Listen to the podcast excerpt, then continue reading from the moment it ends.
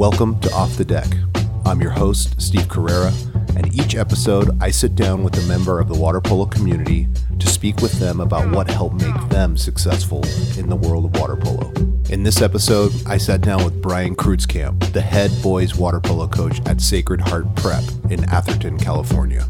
If you enjoyed the episode, do me a favor, leave a five star review or share it with your friends. And if you want to support the show, you can go to offthedeckpodcast.com and donate to the program. Thank you very much. All right, I am here up at the Memorial Tournament hosted by Bellarmine. Um, we're here for for this tournament this weekend. I'm sitting down with Brian Kreutzkamp from Sacred Heart Prep. Um, I really appreciate you sitting down with us and uh, seeing you all around the pool deck a lot. So um, I'm glad we get to sit down and talk. Um, so thanks for being here. Um, great. Thanks for having me. And, um, you know, much like most of your guests, I, I love the show. So thanks Thank for you. doing this. Thanks. I appreciate that. Um, so why don't we uh, just dive in and, and ask you right away, um, you know, how you got started in coaching? Uh, okay. So, yeah, my um, uh, I started coaching after uh, some 14 and unders right after my senior year in high school. I went to Costa Mesa High School, um, went through four coaches in four years. Um, a lot of people don't know my senior year, our final coach was Jason Lynch. So he was my coach my senior year. Okay. Uh, we made it to the finals of, at the time, they called it 2A um, at Belmont Plaza. And at the, I believe we lost by the largest margin in history. It was like 17 to 4 against South Pasadena. Um, it was a tough, tough loss, but uh, Jason did a good job. We had a, you know, we had a really unique team. So, anyways, um, I was, I was very average player. You know, that fifth or sixth starter on a decent high school team. So, um, but I loved the game. I loved the X's and O's. I loved every part of it, and I loved coaching. So right out of high school, um, I did go to Golden West for one year and played there. But while I was there, I started coaching 14 and unders uh, at Costa Mesa. Then had the JV job after that, and then Jason left and went to Capo Valley. Uh, so I was 20 years old, and I got the head job at Costa Mesa. Wow. So it kind of just fell in my lap, and I was all in. I mean, I'm I'm doing some community college stuff, te- you know, going to school, but I'm just coaching all day and night, you know, diving in. We ended up winning uh, 2A with that team at Costa Mesa. Um, and then I kind of knew, like, if I ever wanted to progress, I've got to get a mentor. I got to move on. And uh, right down the road is Barnett at Newport Harbor. So I go from Costa Mesa to being his assistant on the boys' team. Um, and that's kind of where my education just takes off. I'm helping him with the gir- girls and boys when they, they just start girls then, uh, helping him with girls and boys. And I was there for four, five seasons, and the fifth season we won it all. Um, the first season I was there, they had their worst team in history, we, um, and we didn't make the playoffs, which was like a first in 20 odd years for a Newport Harbor team. Come through, we win. Uh, the fifth year is when we win. We had a great group of guys. We win all of it and then move on to Golden West College, where I thought I was going to be for a good amount of time. Um, I loved the community college game. I, I loved being an athlete there, all of it. So uh, then I was there for just one season. Uh, we won state. We had some really, really great players that year. Um, and then this Stanford job opened up. So I thought it was once in a lifetime. Um, convinced my wife that we would come up to Northern California for about 18 months, maybe two years and here I am 18 years later at Sacred Heart. Um, so uh, yeah, and then you know I can get into Stanford stuff later, but I was there for three seasons. Um, played in the NC2A championship game every year I was there. Uh, the first year we won it, and then I. You know, I, had come to the conclusion that I'm a very good head coach. Um, I was done being an assistant. Yeah. I wanted to have my own program, and just saw this perfect opportunity at Sacred Heart between facilities, the kids, all that stuff. Um, took the Sacred Heart job, and that gets us to today. Yeah. So uh, backtracking a little bit with Costa Mesa, when you were the coach there, um, going to throw out some old school names. I'm assuming Grealis Yeah. were there. That was the Um, years. Okay, so uh, I, I graduated in '95 from Okay. Irvine. So Uh-huh. um, and and then we skip ahead to the Newport Harbor years. Correct me if I'm wrong, but your that team that broke the streak from Long Beach Wilson. Right. Right. Okay. Yeah, so they had was- won four in a row. Yeah, well, yeah, I Or think even more. More, I think they were, you know, in that eight to ten range. But this was the first year um, that they lost it. So I'm at Newport Harbor during those. You know, some of the best teams in the history of high school water polo Yeah. were at Wilson during Yeah. those times. So we're playing against them. But yeah, we were the team that eventually won that streak, and that's a team with.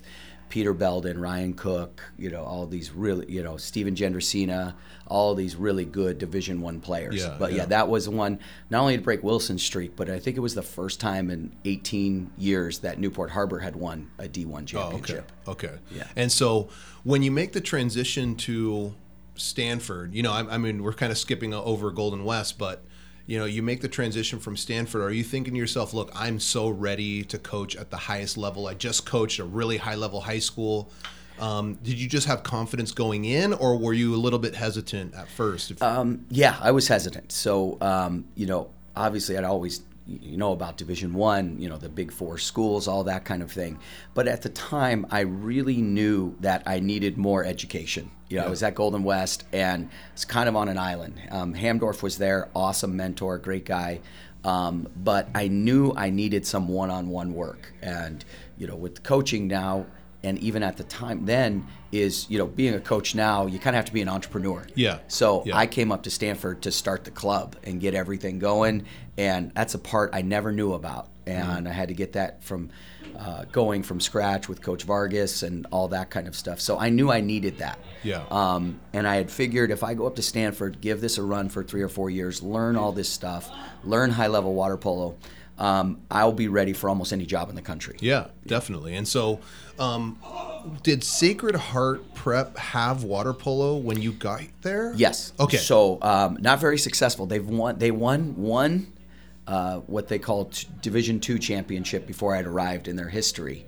Um, interestingly, the head coach of that team, Dante Dettamanti. Oh wow. Okay. so after he left Stanford, there was this dream team they had over there. So he jumped over there. Um, that team didn't beat Bellarmine or they weren't D1, but they were still really good. They had a couple great players. So they had won one championship before I'd arrived.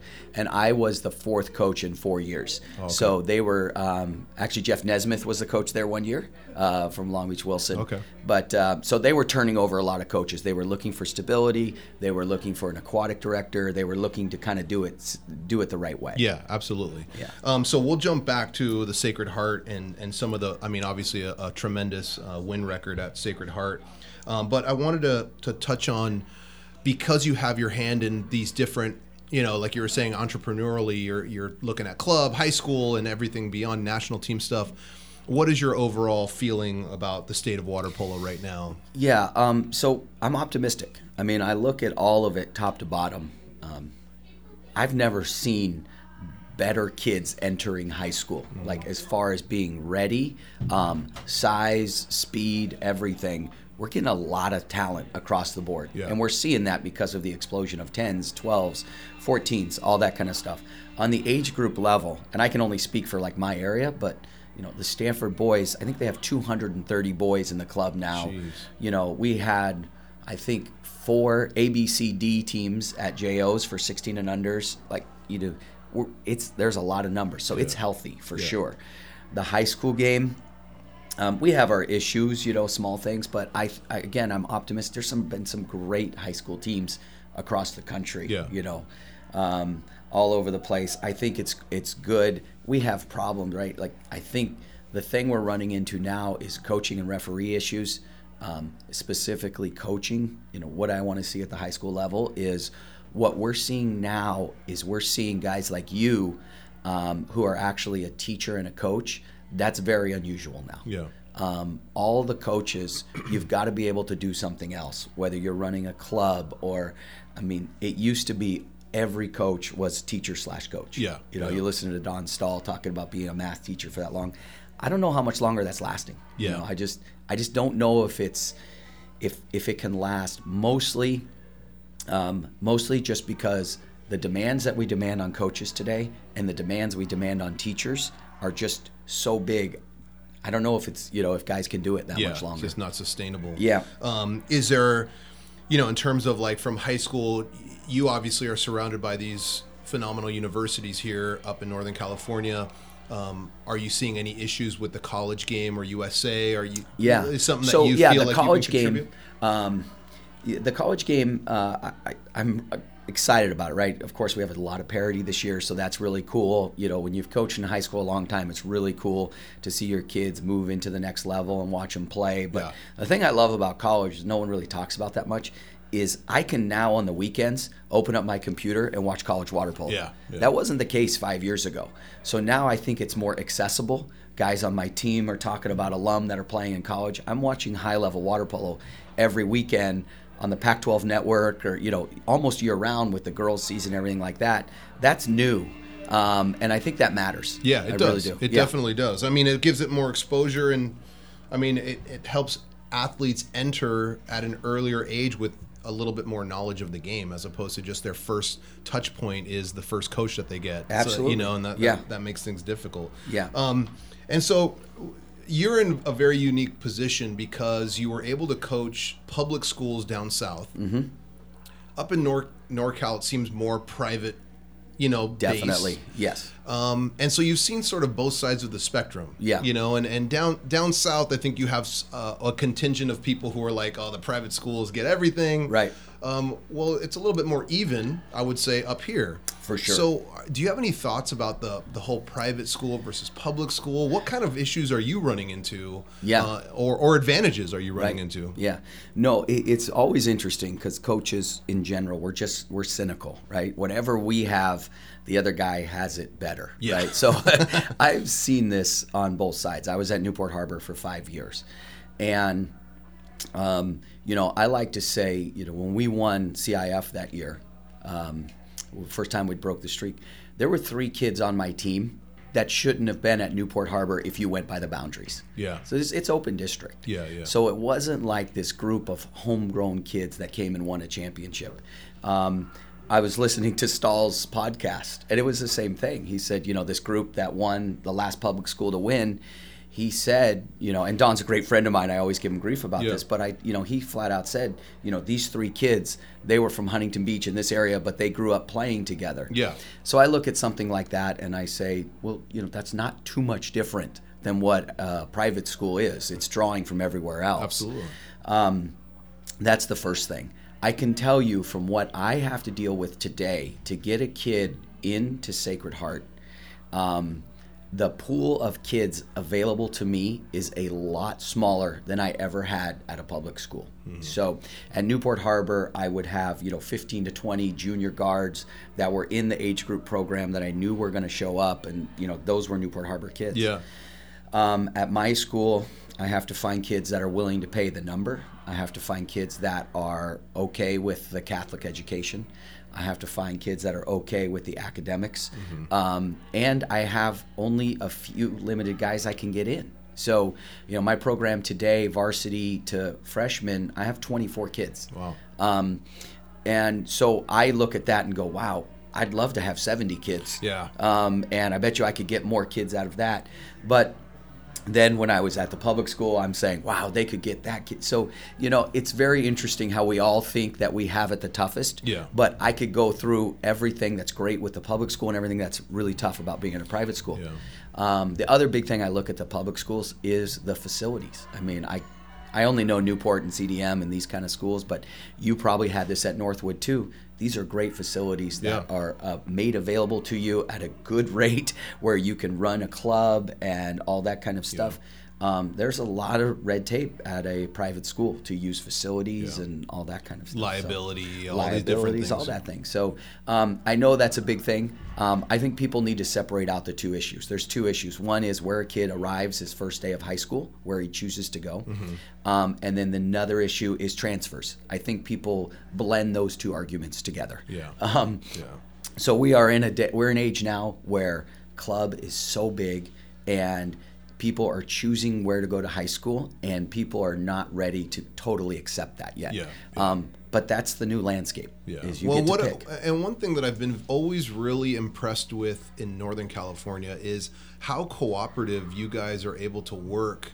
Because a lot of them are playing for Stanford and they come back to you guys. And I know you were coaching Stanford, you know, 16s and 18s when they, they had a really good run. Yeah. Um, and I mean, they are always one of the top teams, but I, I, you know, I think you were right there at the top for two or three years in a row. Yeah. Um, and like, how is that? Is, is that difficult? Like, I mean, you're coaching this kid that you know is gonna Yeah. ball you up in the fall. It's really difficult, and it's coaching without ego, right? So um, the first thing all of this starts with is Vargas at Stanford. So before he got to Stanford, he was a high school coach at CDM Yeah. for 18 years.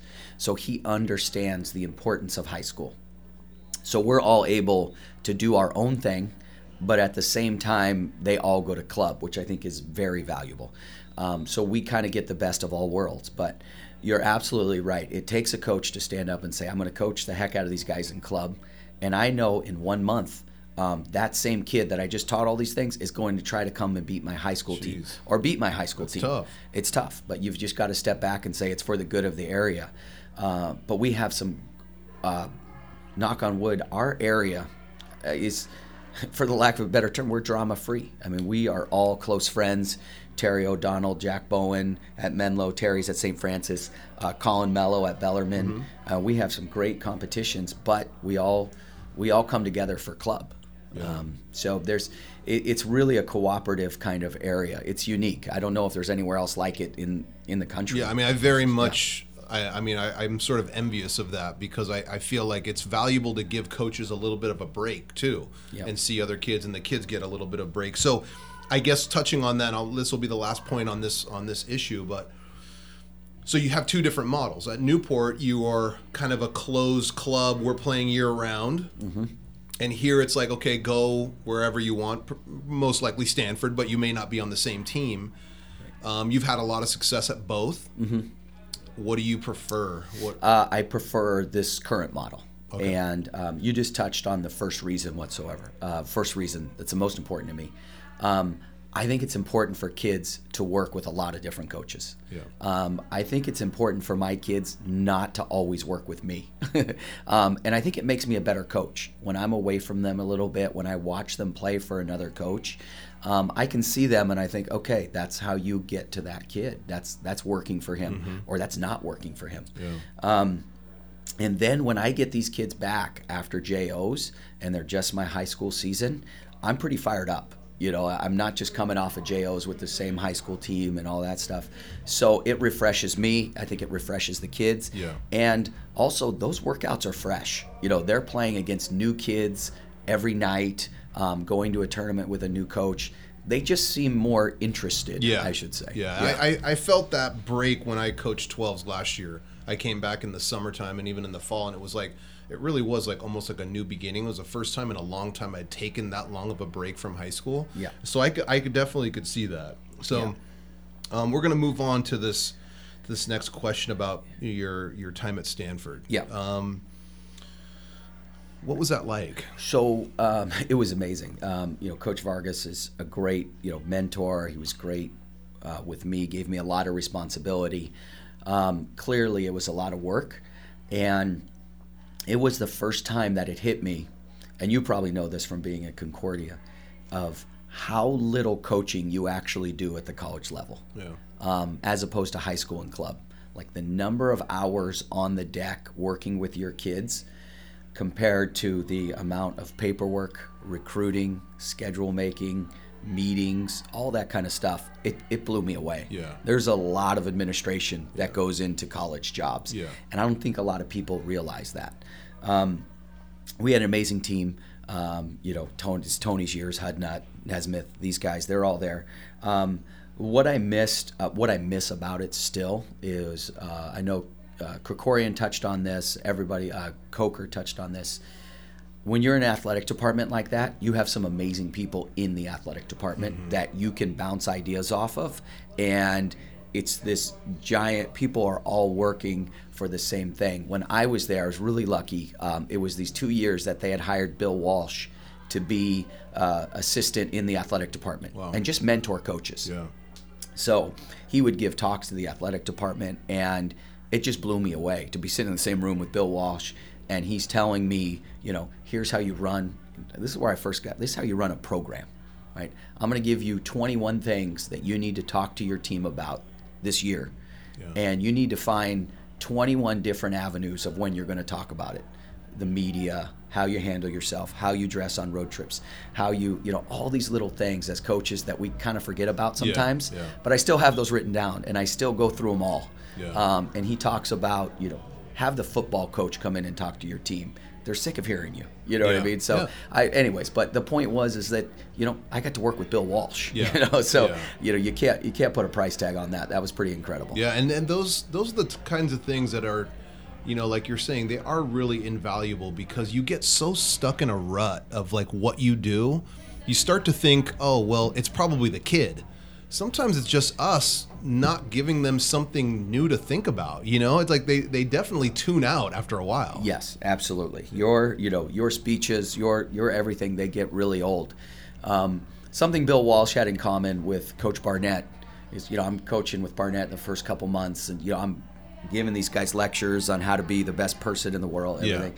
And he just pulled me aside one day, and he said, "Coach, listen, I'm gonna tell this to you bluntly. Make it a treat for them to hear you talk." You, your meetings are too long. You know, you're too, they're lo- you're losing them. Yeah. And uh, he ta- Bill Walsh talked about that quite a bit. It's like, how are you going to change the message? Um, if you ever bring in a guest speaker in front of your team, um, you'd be surprised how much they perk up Yeah. and they, they listen because it's not your voice. Yeah. It's probably the same exact thing you would say, but the different voice changes it. Yeah, it's like a kid. It's like a dad to your to your son. Yep, exactly. He doesn't Yes. listen to a word I say, but if you told him something, he would follow yeah, it. no, definitely. No, I, I, I agree. Yeah. So, I mean, you and so you have um, coached some spectacular players, not just in the high school level, but obviously at the collegiate level. I mean, uh, Tony Azevedo as one is Yeah. obviously the uh, the greatest American water polo player, uh, in my opinion, ever. Yes. I agree. Um, what similarities have you seen between looking at what Tony was doing and what you see even now with your kids uh, Yeah. at Sacred Heart? The, the great ones. Um, yeah, so there's similarities. So we got to start off with the normal stuff, right? We know that they train hard, they come early, they stay late, they live. You know, they do they do stuff just a little bit better than everybody. Yeah. I get all that. That's the standard. They're never late. You know, these kind of things. But Tony was interesting because you know uh, the great story about Tony was I coached Tony when he was a freshman in high school on like the zone teams. I was an assistant on the junior team when he was doing all that stuff. Yeah. And you know, you knew he was special at that age. We knew that, but um, he. I don't think I was a good. I don't. I know for sure I was not a great coach um, at that time. I just. You know, I, w- I don't think I was very sharp, but he would make eye contact and he would listen to me. And I talked to Ricardo and I said, "Wow, you know that kid's coachable." And Ricardo said, "You know what I tell him? He can get something from every single coach that works with him. Yeah. You can you can go with it later, but uh, you can pull something out of every single situation, and that's what Tony did. So the answer to your question is um, the coachability. Like, are they pulling knowledge from everyone else, um, even if they're not the best coach in the world? Yeah. They're listening. Um, and then the other thing I would say I have noticed, um, this goes for Tony and all these other guys, but it's just accountability. I find when a guy like that has a bad game, he's the first one to stand up in front of his team and say, "My bad. Like I messed that I up. I'm game." better than that. I have a bad game. You guys can rely on me." Um, you very rarely find a great player who you lose a game and then they say, "That's on you guys." You know, I'm amazing. That's on you. Yeah. So, um, what happens in those situations and why those Stanford teams were so good? Everyone was rallying around Tony. Like they wanted him to be great because he was accountable in the locker room and taking responsibility. Yeah. And I'm, I'm assuming that someone like Tony, with that natural leadership that he had because he'd been around coaches his entire life, that he was able to, and uh, this is a total assumption, just Yeah. based off of my knowledge of coaching good players, he was very delicate about being able to build somebody up and just say, like, get the most out of his teammate. Yeah. Did you experience that with It- him? without question. I mean, I think the biggest example is uh, Peter Varellas. So Peter Varellas was a very good. He's a good high school player from the East Bay. Yeah. You know, medium recruited. You know, got into Stanford. Yeah. Left-hander. Um, and Tony had just lost his left-hander, which was Nesmith. Like those two were, they were on the same page at all times. And Yeah. Tony knew he needed a lefty, right, to get him the ball in the drives and someone Mm-hmm. open on that side of the pool. And they would spend time after practice, and he was great bringing him along. You know, fast forward, Varellas is an, an Olympian. Yeah. You know what I mean? And he may have gotten that good. I don't know, but it was it was amazing watching that kind of growth. But Yeah. Tony believed in all of his teammates. You know, he's working with them. He's not coming down. You got to be, you know, he's always building them up.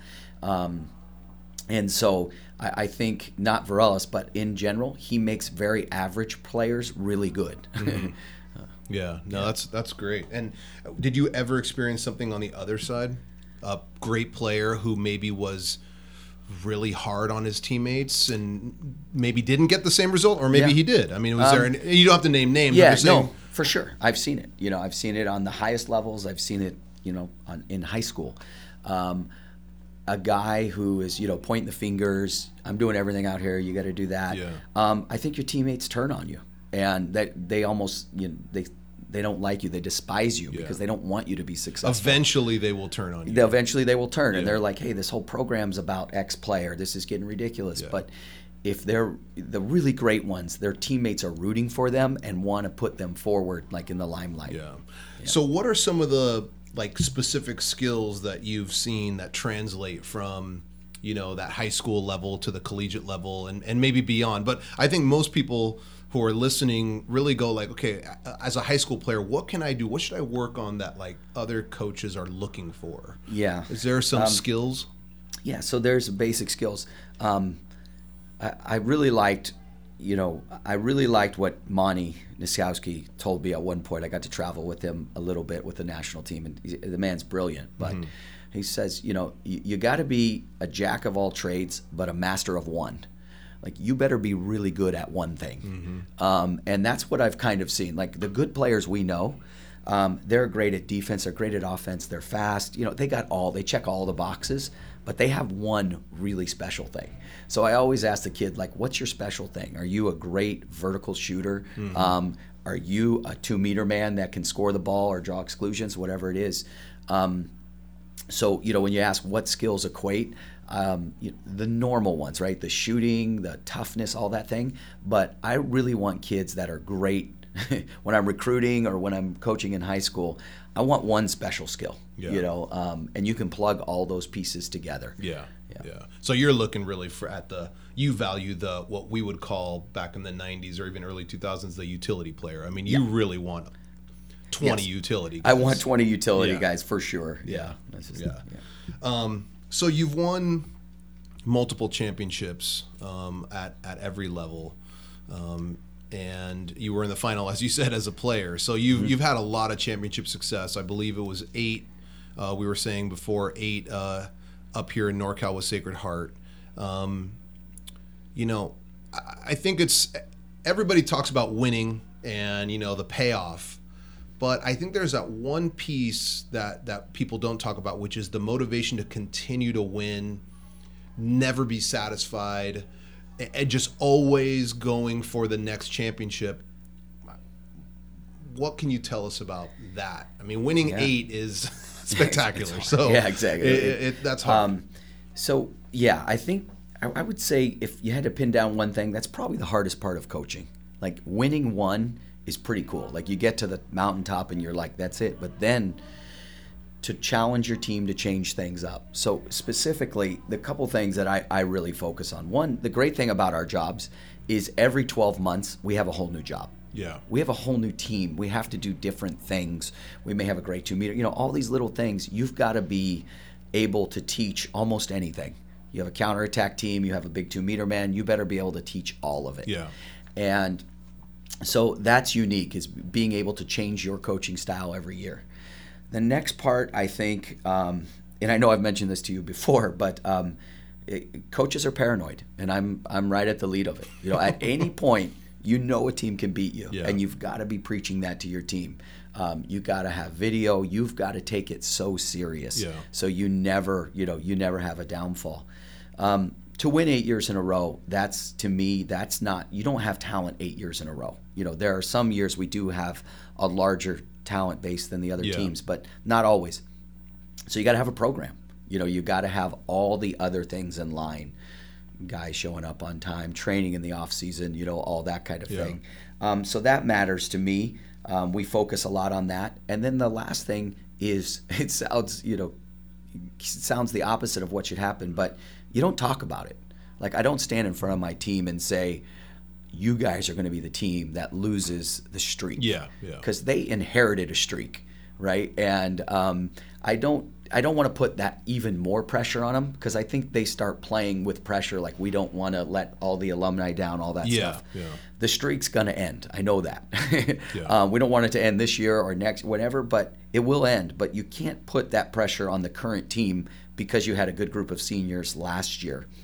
Um, I think the last unique thing that we do, um, and I learned this from um, Vargas from his CDM years, is it, focus on getting to the semifinals and focus on the semifinal game. That to me is the hardest part. Yeah. Is winning a semifinal match. Yeah.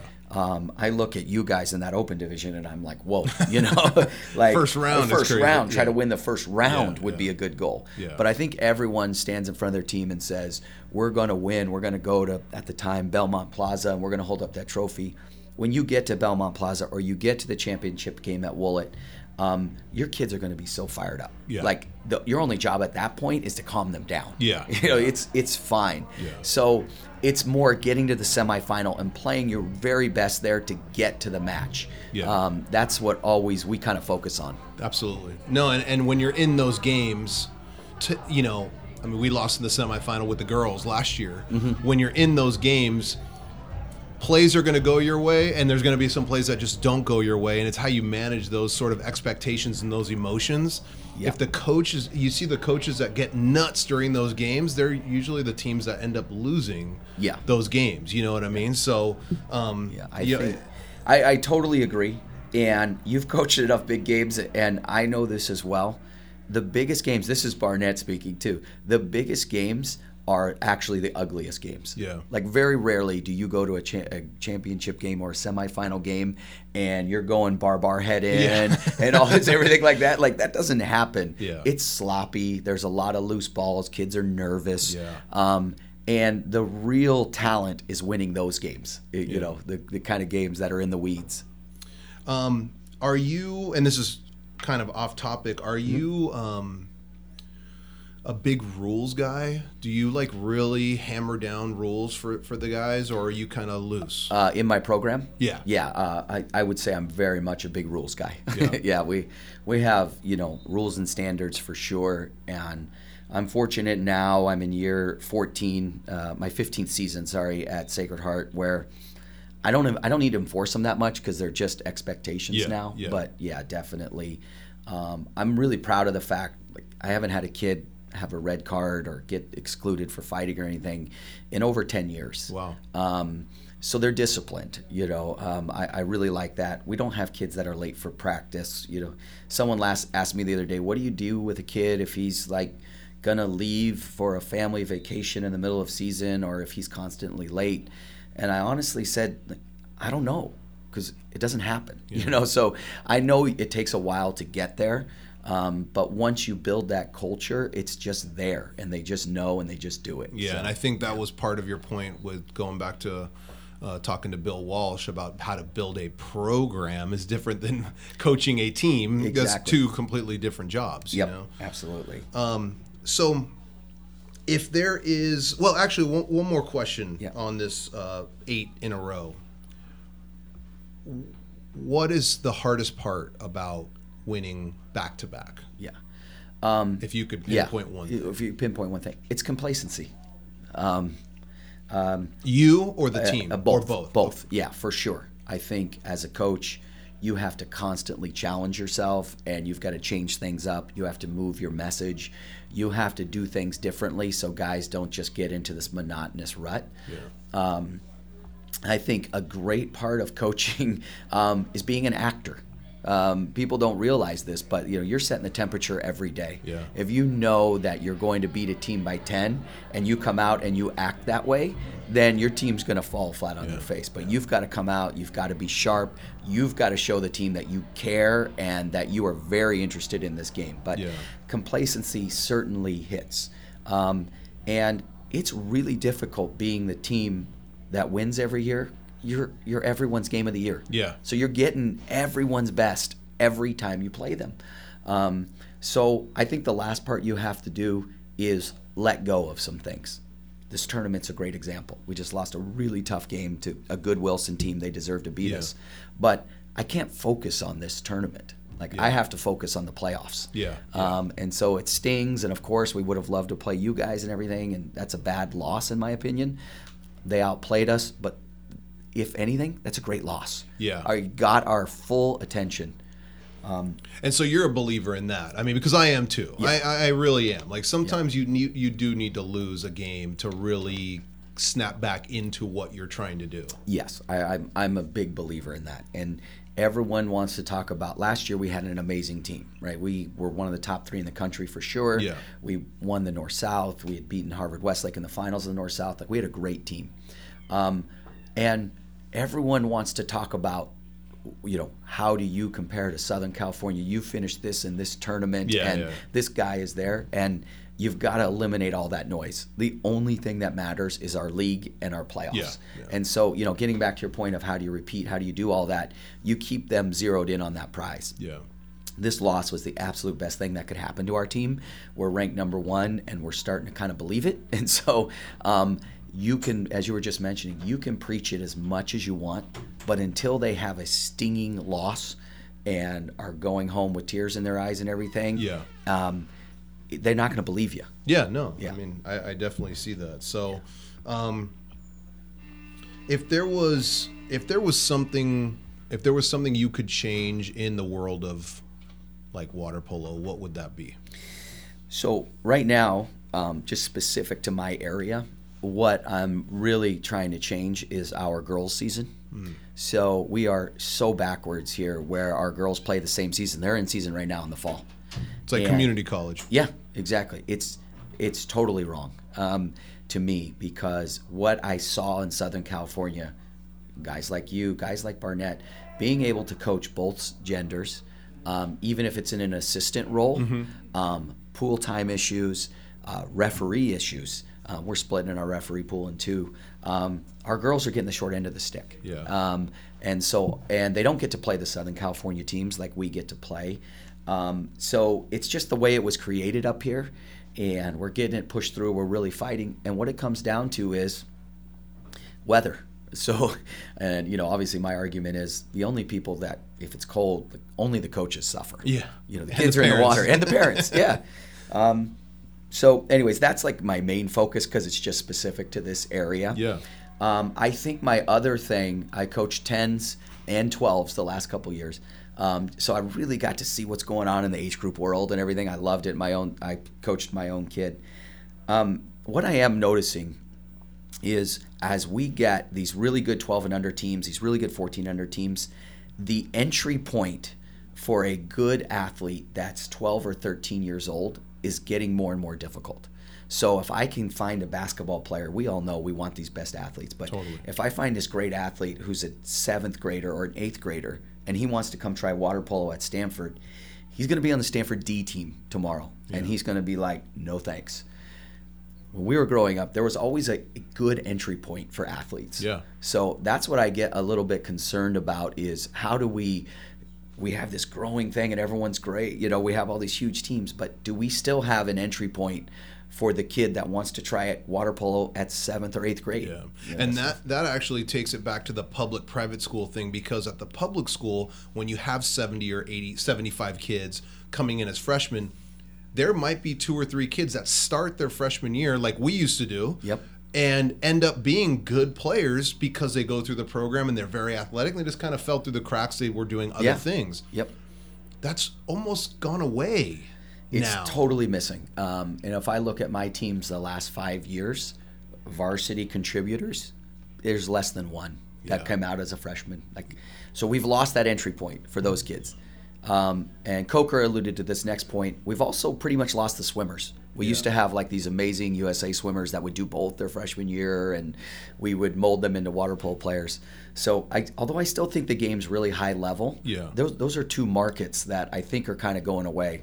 Um, so I don't know what you do about that. We're, we're not going to blow up age group, but. I still think that you know the age group and these other people have to have an easy avenue to join when you're 13. Yeah. it's, it's almost too intimidating now when you're 13. I, I completely agree. I mean, there's 1,400 teams that will beat varsity teams in your area and my area, like 100%. And Yeah. so if you start as a 13 year old, you're like, I can't, Right. there's no way I can There's do no this. way. And these are 13 year olds that are really good at basketball or baseball or football, and they come out to our sport and they're one of the worst ones. Yeah. They're, they're out. Yeah. Um, if I have a football kid who goes out and tries basketball, he'll have some success right away and be like, yeah, I, I can stay with this. Yeah. So that's difficult. I don't have an answer for it, but I do think we're missing out on those great, great athletes. Yeah, no, that's a very, very good point. I mean, we with the growth, there's always going to be suggestions that need to be thrown in the box because, like you alluded to this earlier, the growth is great, but the coaching is something that we're lacking. The officiating is something that it's not keeping up with the growth of the number of games. So you have guys doing ten games in a row at the Yep. Evan Cousineau Cup. That's tough. You know, Yeah. that's really difficult for any referee to do that. Yeah, so that's, that's that's a good point. Um, Yeah. so, who have been your biggest mentors uh, in your coaching career? Um, so three, uh, I have three that I would definitely say. Obviously, Coach Barnett. Um, you know, he was. I'll, I will, I'll argue that he was the best coach we've ever had in the United States. Between national team, high school, um, watching him, you know, switch over to the girls in the twilight of his career. Um, I think almost every coach you would say is like, wow, this, you know, when you came across him, he was humble, he was willing to give advice. But so he helped me not just with the X's and O's stuff, but really how to build a program, how to be a professional, um, how to deal with parents, you know, all these kind of things that he had absolutely wired at Newport. Um, and, and until the day he died, he was still a mentor to me. Um, I still, you know, visited with him and saw him. Um, so that one was really tough. And and on that note, it's really funny. You know, eh, eh, no one really talks about this that much, but I'm sure you knew Barnett as well. But the most Barnett thing ever was the fact there was no memorial service. Yeah. You know, that's Bill in a nutshell. Like, Yeah. he, I mean, talk about someone who wants no credit. He wants nothing about him. So that's what he really taught me. Yeah. Um, so Bill was uh, amazing. Um, next, obviously, John Vargas. Um, I was uh, when I was coming up and coaching. I took the time to drive up to Belmont Plaza twice a week and watch his practices with national team. Um, eventually, I was able to run the clocks with Barbara Calvis and be her helper. And then he gave me a couple trips when someone needed to video or whatever. Yeah. So he was really great with me. And back to your point, he was coaching at CDM, so we were like rivals. But Yeah. he was really great with me. He was great with at Stanford, learning from him. And then Ratko, um, who is you know definitely considered the best coach in the world, and I I get why. I had eight months um, that I worked with him. Um, as his assistant, and I would spend. We'd go at morning training. We'd go back to his house um, in downtown Long Beach. Uh, I think I gained probably 30 pounds during that time because all we would do is go back to his place and watch video. The man was just, he, he's a machine. I mean, he can watch junior team, senior team. He's watching club from Europe. At the time, he was learning English by just watching the news. Um, so this is when he first arrived. But I can see why, um, why he is who he is. Do you do you find that you found because there's some coaches that are just possessed. I mean, we've heard that. Do you feel like you've you picked up on that? Um, yeah, so I picked up on some of it, like the drive and um, uh, his presence on the deck around the team was pretty amazing, Yeah. right? So I picked up on some of it. But what he's doing or what he did with our national team and what he's done with other countries in the world, uh, you can't do that in high school. I mean, the way those guys were training and, you know, his deal was just hard work. You know, there wasn't any special X's and O's, but, um, and what he was training for, his brilliance is like he's training for an eight day tournament. So us in high school, we're training for one game. Yeah. But he has these guys at the point where they're so physically fit that at the, you know, on the last day of the tournament, they're still grinding Yeah. Um, so he was he was definitely special and he was great and to tell you the truth like i, I couldn't hang you know i had a wife and i want to start a family and everything else i would have loved to have stayed but um, that's not a lifestyle i could i could buy into Yeah. you Yeah, know. no. he's single he's you know he is just water polo only it's wow, pretty incredible That's that is Yeah. incredible. Um, and so, final question, um, and I think this whole podcast has become really. I mean, I get emails all the time about just coaches saying thank you for this advice or that advice. Um, and you, you touched on a lot of that in this episode, but what advice would you give yourself. Yeah. you know, 20 years ago, Yeah. if you could. Yeah, a lot. So, um, yeah, uh, it, who uh, I think this was um, uh, Swanee up at uh, was talking about this in his podcast. If you ever watch a tape of yourself when you're younger, it's just flat out embarrassing. You know, like the the things you either said to a kid or did, and you were, you know, a complete spaz in a 14 and under, you know, nothing game and some and I'm like, what were you doing? So that was embarrassing that the passion needed to be refocused. But Barnett gave me some great advice. Um, um, you know, the make it a treat to hear him talk, hear him talk, hear you talk, and I think that's something a lot of we have so much to share with the kids. I think you have to be careful when you share it with them, and you can tell with your own team if they're actually listening, Yeah. or they're just pretty excited they don't have to get in right now. But you know, we would go weeks at a time, and I go weeks at a time of just literally not having a team meeting. Um, we'll talk in the water about the tactics we're going to work on, but if you just do that, and then when you finally have your team meeting, you have all ears, and it's special. Yeah. We don't do any team cheers before games. We save that for the finals. You know, all these kind of things. But I would that would be my big advice. My next advice, and I've gone all over the place on this, is have a plan to deal with parents. That's it. I mean, we like to sit here and say, you know, forget the parents. You know, this is ridiculous. They're this. Um, we're in a day and age now where you better have a plan Yeah. um, and you better have a policy, um, and you better stick to it, um, and it better be up front. I take a lot of pride in doing a lot of parent education. Um, I talk to my parents about how they should be acting on the deck. I talk to my parents of how are you going to deal with a lack of playing time? What are you going to do in this situation? Um, you know, I talk about parents, you know, volunteering, and I don't think a lot of coaches get up in front of the parents and start off with the statement, "We're on the same side here." Like, I'm Yeah. in it for your kids. You're in it for your kids. Like, let's work together. Yeah. But here are the ground rules. Yeah. Um, so I think more and more, you better have a plan, you know, to do all of that. I think there's this notion that a lot of younger coaches believe that the higher level, more experienced coaches don't have to deal with parents anymore. Yeah. And it's just simply not true. You're always going to have I mean it's it's their most precious thing in the world. Right. Do you now as a parent who's, you know, at 12, 13 years old around that age, same with me, do you find it easier to deal with parents now? I do. Yeah. I do. Yeah. Um, and I think you, you, yeah, I think you alluded to this on another podcast. When you get closer to their age, it becomes easier. Yeah. I feel like as I was coming up, I kind of had a huge chip on my shoulder, and like a parents would walk in, and it would be like, "It's me against them Yeah. right now." Like, Yeah. you know, don't you dare, you know, question my judgment. um, and I think you get to this point of peace of where you know you're like, I, I get why they're passionate.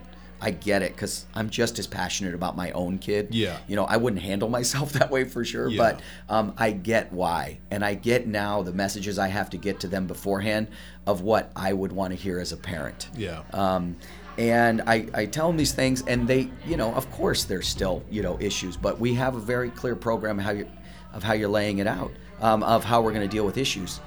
The thing with parents today, and Barnett said this is going to drive me out of coaching, which is the truth, is, you know, it's a business now. Club is a business. They're paying a dollar.